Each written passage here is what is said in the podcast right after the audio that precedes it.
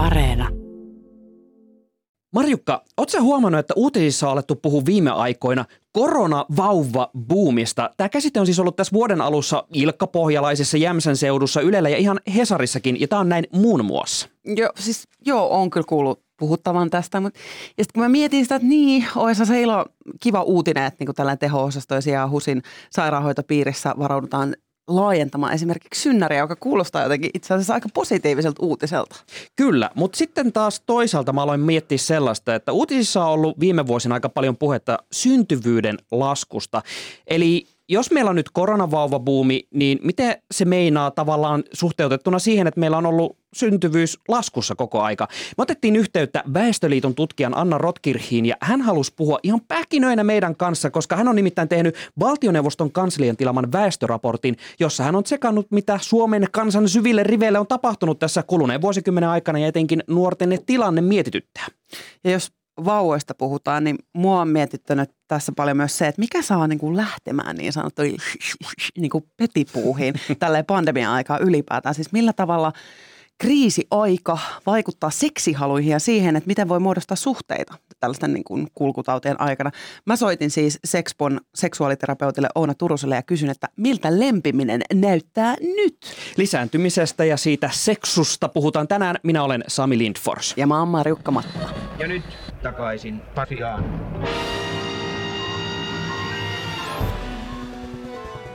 Marjukka, mitä sulla tulee mieleen ensimmäisenä, kun sä avaat vanhan kunnon paperisen printtilehden ja sitten sä näet ensimmäisenä sanan koronavauva-buumi. Mun mielestä siinä on tosi paljon huonoja ja hyviä asioita. Korona on ihan hirveä sana, mutta vauva tietysti ihan kiva sana. Buumi, mm, joo, epäilen. Musta tuntuu, että buumi on nyt vähän nopeasti niin kuin leimattu tänne, mutta onko mä kovin väärässä? Me halutaan var- ilmeisesti nähdä, että vauva olisi tulossa, mutta onko asia itse asiassa näin? Tämä on hyvä kysymys ja mäkin haluan vastauksia siihen, että jos ne synnytystalkoot on nyt siis pidetty, oh, niin missä ne peitot on oikein suhissu? Ö, onneksi meillä on Väestöliiton tutkimusprofessori Anna Rotki Rotkir, joka numeronerodellaan on päässyt kurkistamaan suomalaisten makuuhuoneisiin. Anna Rotkir, onko nyt oikeasti koronavauva buumi? Joo, niin ei kyllä voi sanoa. Että se on vähän niin kuin oltaisiin oltu kuopassa ja sitten se olla niin kuin ehkä siirtymässä kuopasta ylös takaisin niin kuin tasaiselle, niin ei olla vielä vuoren huipulla. et, et, et mä puhun itse torjuntavoitosta. Okei, no miksi käytät termiä torjuntavoitto? Suomen syntyvyyshän laski tosi vahvasti ja tasaisesti läpi koko 10-luvun. Et meillä syntyi niin kuin neljäsosa vähemmän vauvoja ää, vuosikymmenen lopussa kuin alussa. Ja se on, se on niin kuin suuri muutos, joka on, tulee vaikuttamaan Suomen niin kuin tulevaisuuteen ihan itään riippumatta siitä, mitä nyt sitten tapahtuu sitten oli ihan odotettu, että jossain vaiheessa se lasku loppuu. Et muuten me oltaisiin oltu jossain niin 0,5 lapsissa naista kohti ja sellaista, että ei missään ole. Niin se oli aika odotettu, että se kääntyi ja se käänne tapahtui onneksi ennen kuin pandemia iski. Ja, ja siksi puhun torjuntavoitosta, että, että ei vielä näy edesmerkkejä siitä, että pandemia olisi niin kuin tuhonnut tämän varovaisen ää, toipumisen.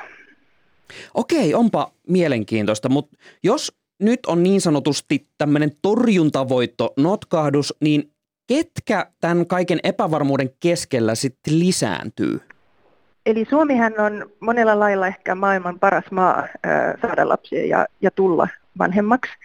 Ja ne, jotka meillä haluaa saada lapsia, on myös yhä kypsempiä ja niin kuin valmiimpia. Ja meillä on sellainen ajatusmalli, että, että monen asian pitää olla hyvin ja valmis elämässä, kun sitten lapsia saadaan. Ja se tarkoittaa, että se lasten saanti-ikä on jo nyt aika korkea, että noin 30 vuotta on se tyypillinen ikä vähän, vähän alle. Ja tämä on monella lailla niin kuin hyvä asia, että näin on, varsinkin syntyvien lasten kannalta. Se on tosi hyvä, että ne on haluttuja ja, ja suunniteltuja ja niistä osataan pitää hyvin huolta. Mutta se, mikä sitten on huolestuttavampaa, on, että juuri tämän syntyvyyden laskun yhteydessä niin huomattiin, että ne, jo, ne niin kuin resurssirikkaat ihmiset, ne joilla on työtä, on puoliso ja on myös hyvä parisuhde ja ne, jotka on onnellisemmat, niin ne on ne, jotka sitten paremmin osaa toteuttaa näitä lapsilukutoiveitaan. Eli toisin sanoen lapsettomia on tällä hetkellä yhä enemmän niiden joukossa, jolla on vähemmän ää, erilaisia resursseja, vähemmän tukiverkostoja, vähemmän tuloja, ää, vähemmän koulutusta. Ja, ja, ja tämän, niin kuin, tämän syntyvyyden polarisaatio eri väestöryhmien välillä, niin se on, se on huolestuttava piirre. Entä tiedetäänkö me mitään siitä, että miten tämmöinen pandemia vaikuttaa sit pitkällä tähtäimellä tähän kaikkeen? Nythän emme pandemia vielä ihan ohi, liian aikaista sanoa, miten se vaikuttaa, mutta ähm, alustavien tutkimustulosten perusteella niin näyttää siltä, että ennen kaikkea pandemia on lisännyt epävarmuutta, taloudellista epävarmuutta, mutta myös epävarmuutta omasta jaksamisesta, ja se niin kuin verottaa syntyvyyttä. Mutta on myös sellaisia merkkejä, että pandemia on niin kuin nostanut perhearvoja. Eli sä niin kuin huomaat, että miten tärkeää se on, kenen kanssa sä, sä elät. Ja myös ehkä prioriteetit elämässä, haluatko ennen kaikkea uraa ja omaa kehitystä vai haluatko niin kuin satsata läheissuhteisiin. Tästä on myös ähm, merkkejä. Eli, eli voi jopa olla sikäli, että joku ainakin tietyille ihmisille, varsinkin niille, joilla on se kumppani valmiiksi, niin se tämä pysytään kotona aika on ehkä ähm, vahvistanut lastensaantia. Mutta tämä on vielä ihan puhdasta spekulaatiota, emme vielä tiedä.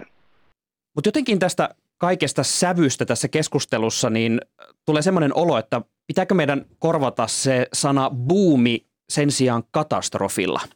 Kaikki viittaa siihen, että että nyt että ennen kaikkea ihmiset niin kuin siirsi varsinkin esikoisten saamista, mutta myös toisia ja, ja kolmansia lapsia. Ja tässäkin se on iskenyt eri lailla eri väestöryhmiin. Eli etniset vähemmistöt, sukupuolivähemmistöt, ää, köyhimmät ihmiset tai esimerkiksi ne, jotka tarvitsi hedelmöityshoitoja, niin ne on kärsinyt eniten. Eli näyttää siltä, että pandemia myös vahvistaa tätä perheellistymistä koskevaa eriarvoisuutta, mikä ei ole toivottava asia, ja nyt mä puhun siis niin kuin koko maailmasta. Sitten toinen asia on se, että niin moni nuori aikuinen oli jo, juuri kun pandemia iski tavallaan sellaisessa vaiheessa, että oli ehkä 28-29 miettinyt, että nyt olisi hyvä aika niin kuin ehkä miettiä, tai ryhtyi miettimään, että haluanko ylipäänsä lapsia ja, ja näin, niin jos silloin tulee tällainen kahden, kolmen vuoden tavallaan tauko, niin kuin paussi, missä me nyt kaikki ollaan, että elämä on vähän niin kuin on hold, niin, niin se itse asiassa merkitsee, että, että moni ei tule yksinkertaisesti ehtimään saamaan niitä toivottuja lapsia. Ja se on ehkä tässä se suurin itselläni huolenaihe.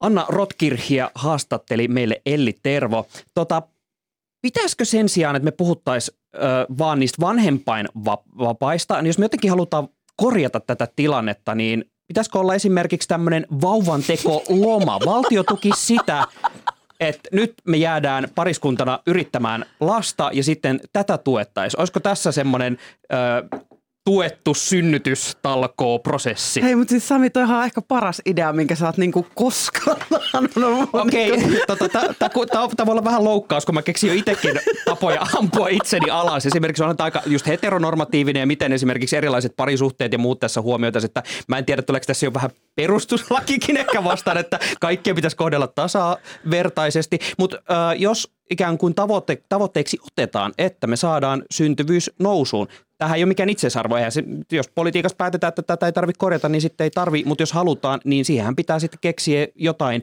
poliittisiakin keinoja, että millä tavalla siitä lasten hankkimisesta tehtäisiin sellaista, että ei tarvisi ihan murehtia niitä epävarmuuksia. No just, siis meidän niin kuin, sukupolvi ja sitten niin kuin Z-sukupolvi, mehän, niin kuin, meillä on semmoinen vitsaus, että me ollaan esimerkiksi tällaisessa niin kuin pätkätyökierteessä ja missään välissä ei ole kirjaimellisesti oikeaa aikaa niin kuin hankkia tällaista, mietipä semmoista niin kuin tilannetta, että jos sulla on epävarma sun työsuhteen jatko, niin uskaisitko pyöräyttää siihen väliin jonkun vauvan? Koska sä et tiedä, pääsetkö mm. takaisin siihen työpaikkaan, onko sulla työpaikkaa mihin palata. Sen sijaan, jos sitä tuettaisiin sillä tavalla, että annetaan niin sanottu vauvantekoloma, tämä sun upea, briljantti idea, niin sitten me voitaisiin ehkä taata tehdä sellaisia niin kuin tukitoimia, että niin kuin olisi taattu joku, joku A-paluu tai sitten semmoinen niin rahallinen varmuus siihen vauvan hankintatilanteeseen. Tätä on joskus kutsuttu termillä vakituinen työsopimus. Joko toi tai sitten vauvan tekoloma. Mun mielestä Sami, sä oot ehkä niin kuin briljantti, sä oot ratkaissut nyt synnytystalkoot over ja nyt lähdetään tähän hommaan. Mä rupesin miettimään sitä, että vaikka niin kuin joku tämmöinen vauvan tekoloma luvattaisikin, niin onko kaikkien pakko edes niin kuin tarrata siihen, koska – meillä on kuitenkin yhteiskunta semmoisessa niin mallissa, että joku, monet kokee että täy, täyttä niin onnellisuuden ja täyden olon tunnetta pelkästään sillä, että on yksin, on olemassa yksin, on ystäviä, on valittu perhe, niin onko tämä sitten kuitenkin myös samaan aikaan semmoinen ratkaisu, joka käy vain jollekin, vai olisiko tämä niin sovellettavissa kaikille? Itse en niin kuin, haluaisin myös niin antaa myös ihmisille niin kuin sitä valinnanvaraa hyvin paljonkin tässä, että kaikkiaan ei pidä todellakaan niin kuin hankkia lasta tunteekseen oloaan jollain tavalla täydeksi, mutta se sellaisessa oletuksessa me hyvin pitkälti ollaan, että lapsi on joku, joku niin kuin, lapsi on se, mikä täydentää jotain itseä, itseä mm. tai jotain kokonaisuutta tai perhettä. Tästä kirjoittaa aika hyvin Anna-Sofia Nieminen mm. Ylen kolumnissa otsikolla Meillä on liian ahdas aikuisuuden malli, jossa hän kertoo, että hän on 34-vuotias, asuu yksin ja sen sijaan, että haaveilee kaikista omakotitaloista ja ydinperheestä ja kahdesta autosta pihassa, niin hän haluaisi asua kavereiden kanssa kimppakämpässä ja tämä on niin se, mikä unohdetaan mediassa tosi usein, että mehän tota, koko tässäkin ollaan puhuttu siitä, että pitää olla ne vauvan hankintatalkoot ja pelastaa Suomen syntyvyys, mutta ei, tämä on niin kuin, ei, ei kaikki halua juurikaan tuota.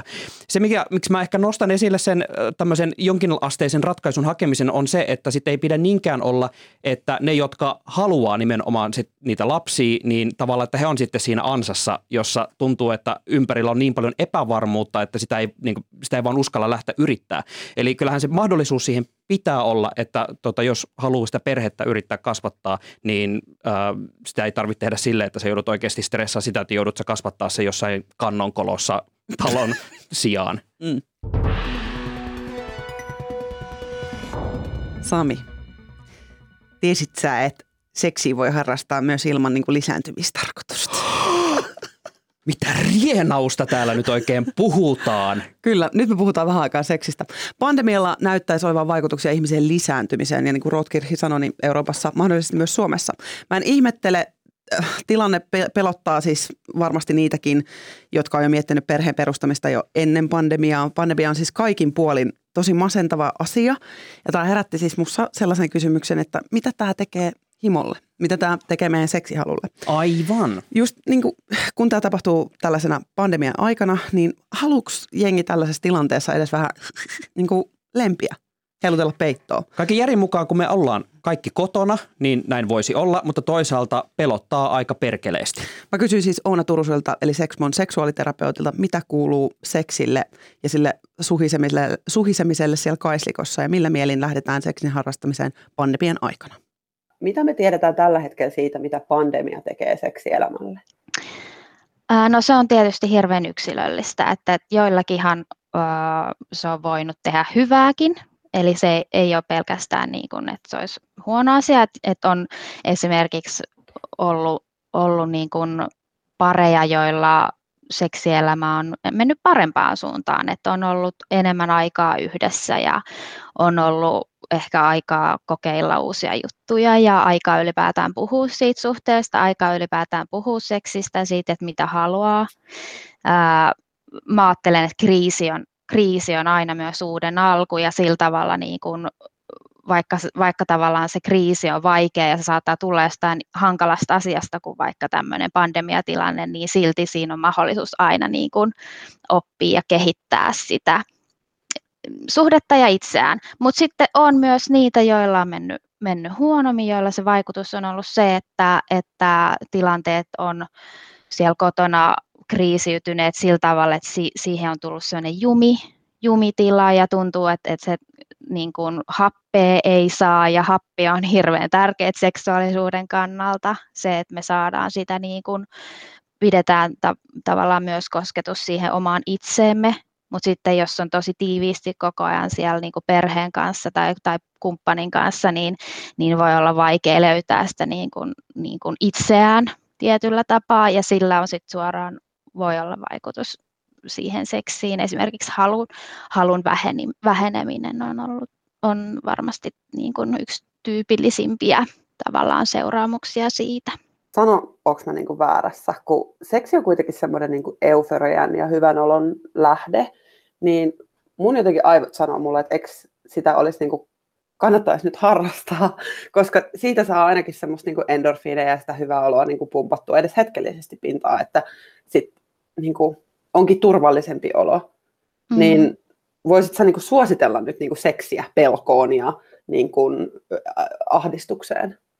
Ehdottomasti. Siis mä, mä olen samoin linjoilla, koska tota, kyllähän me tiedetään ne niin kuin hyvät vaikutukset, mitä seksillä, mielihyvällä ylipäätään on. Et kaikille se ei kuitenkaan ole se seksi, koska kaikille me ei voida niin kuin yleistää, että en, en mä halua sanoa, että nyt kaikkien täytyy alkaa ärsyttää seksiä, tietenkään, eikä sitä voi kukaan sanoakaan, mutta, mutta se, niin kuin, että mikä se sitten kellekin on, mistä saa sitä mielihyvää, niin ehdottomasti niin kuin tietoisesti mun mielestä kannattaa niin kuin vaalia niitä asioita elämässä, mistä saa mielihyvää. Kelle se sitten on seksi tai, tai muu läheisyys tai sitten joku vaikka, vaikka hyvä ruoka tai liikunta tai luonto tai näitähän on moni, moni, moni asioita, mistä saa niin kuin mielihyvää, että laajemminkin voi katsoa sitä.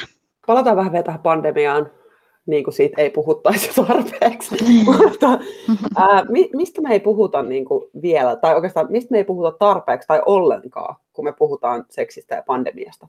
Mikä ei ole vielä niin kuin noussut päivänvaloon?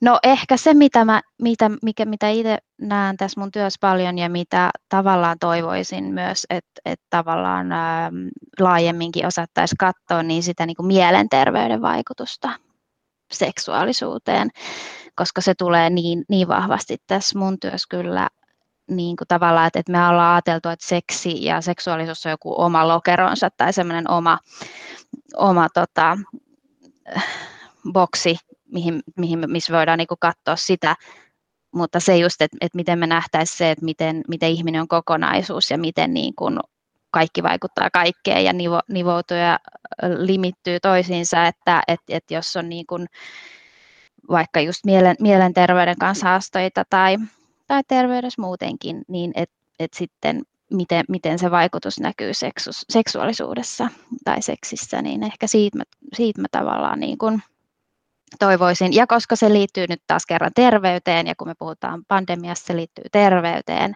niin ehkä se mielenterveys on niin kuin se, mitä mä haluaisin vielä, vielä enemmän nostaa, ja sitä tavallaan niin kuin mielenterveyden tukemista ja sitä kautta niin kuin seksuaalisuuden tukemista.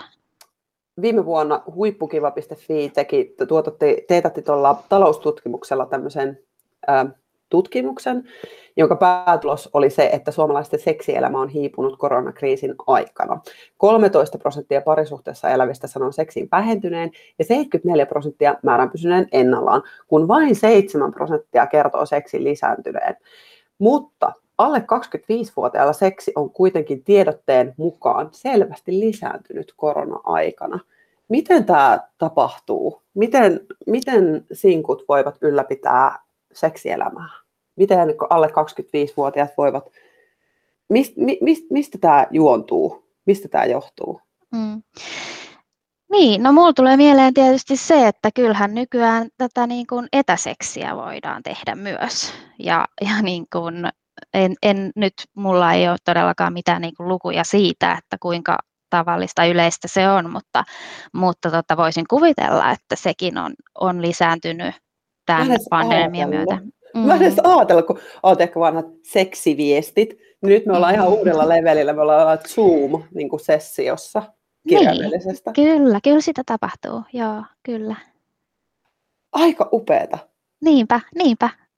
Teknologia rientää tässäkin avuksi. Niin ja sitten mä ajattelen just tässä, että ihminen on niin sopeutuvainen, että kyllä ihminen löytää keinot niin kuin tavallaan sit toteuttaa sitä seksuaalisuutta tavalla tai toisella jos se on itselle tärkeä asia, niin kyllä, kyllä mä uskon, että siihen ihminen sopeutuu ja tekee sille, sille tilaa.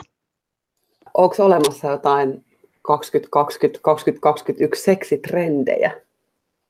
Varmasti tämä niin kuin teknologia jollain tavalla näkyy tai tämä, että et, et niin kuin ollaan, ollaan enemmän etänä ja laitteilla, että pystytään niiden välityksellä tehdä sitä seksiä.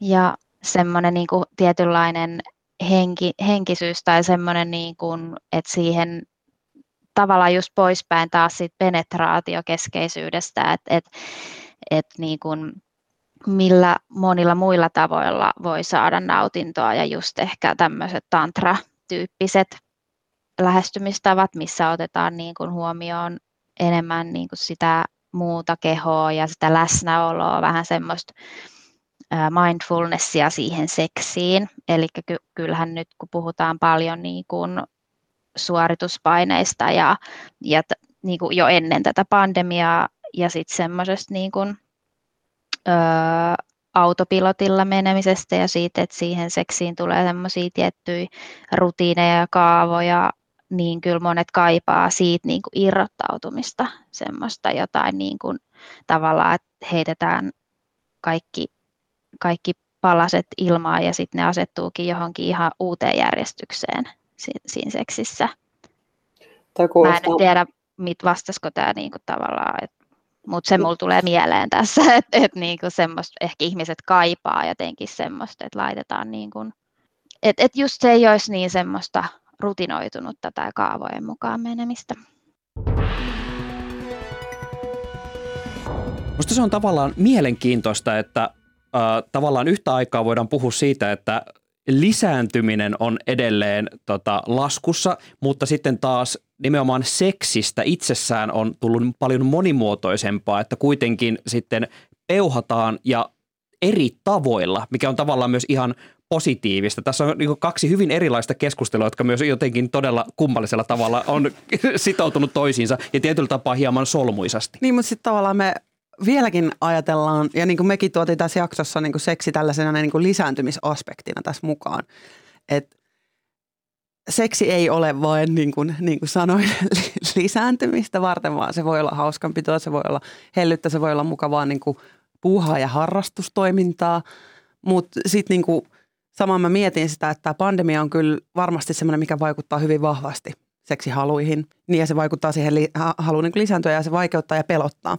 Mutta jotenkin semmoiset puheet siitä, että nyt perustakas kansalaiset äkkiä joku perhe, niin se saattaa tuntua äärimmäisen ahdistavalta tässä vaiheessa. Ja sen sijaan, että käyttäisikin seksiä niin kuin lisääntymismetodina, niin eikö sitä voisi käyttää vähän niin kuin rentoutumismetodina? Kyllä, ja varsinkin tämmöiseen pandemia-aikaan, niin erilaisille rentoutusmetodeille on varmasti ihan hyvin kysyntää. Ja senpä takia mä haluan nostaa seksitrendi 2021, eli mindfulness, seksi. Harrastakaa ihmiset sitä, jos te voitte. Kiitos, että kuuntelet takaisin Pasilaan podcastia. Muista hei tilata meidät sieltä, mistä applikaatiosta meitä kuunteletkaan ja vinkkaa hei ihmeessä kaverille myös, että jos tykkäilet meidän podista ja arvelet, että kaveri saattaisi tykätä myös, niin laita ihmeessä kuunteluun. Hänkin saattaisi tykätä nimittäin. Muistathan myös seurata meidän suhteellisen uutta Instatiliä. Se löytyy Instagramista äh, at Yle takaisin Pasilaan. Kerro meille WhatsAppissa, että onko tämä pandemia vaikuttanut jotenkin teidän perheelliseen suunnitelmiin tai haluihin ylempäänsä. Numero tänne on 044 421 4823. Moro! Moi moi!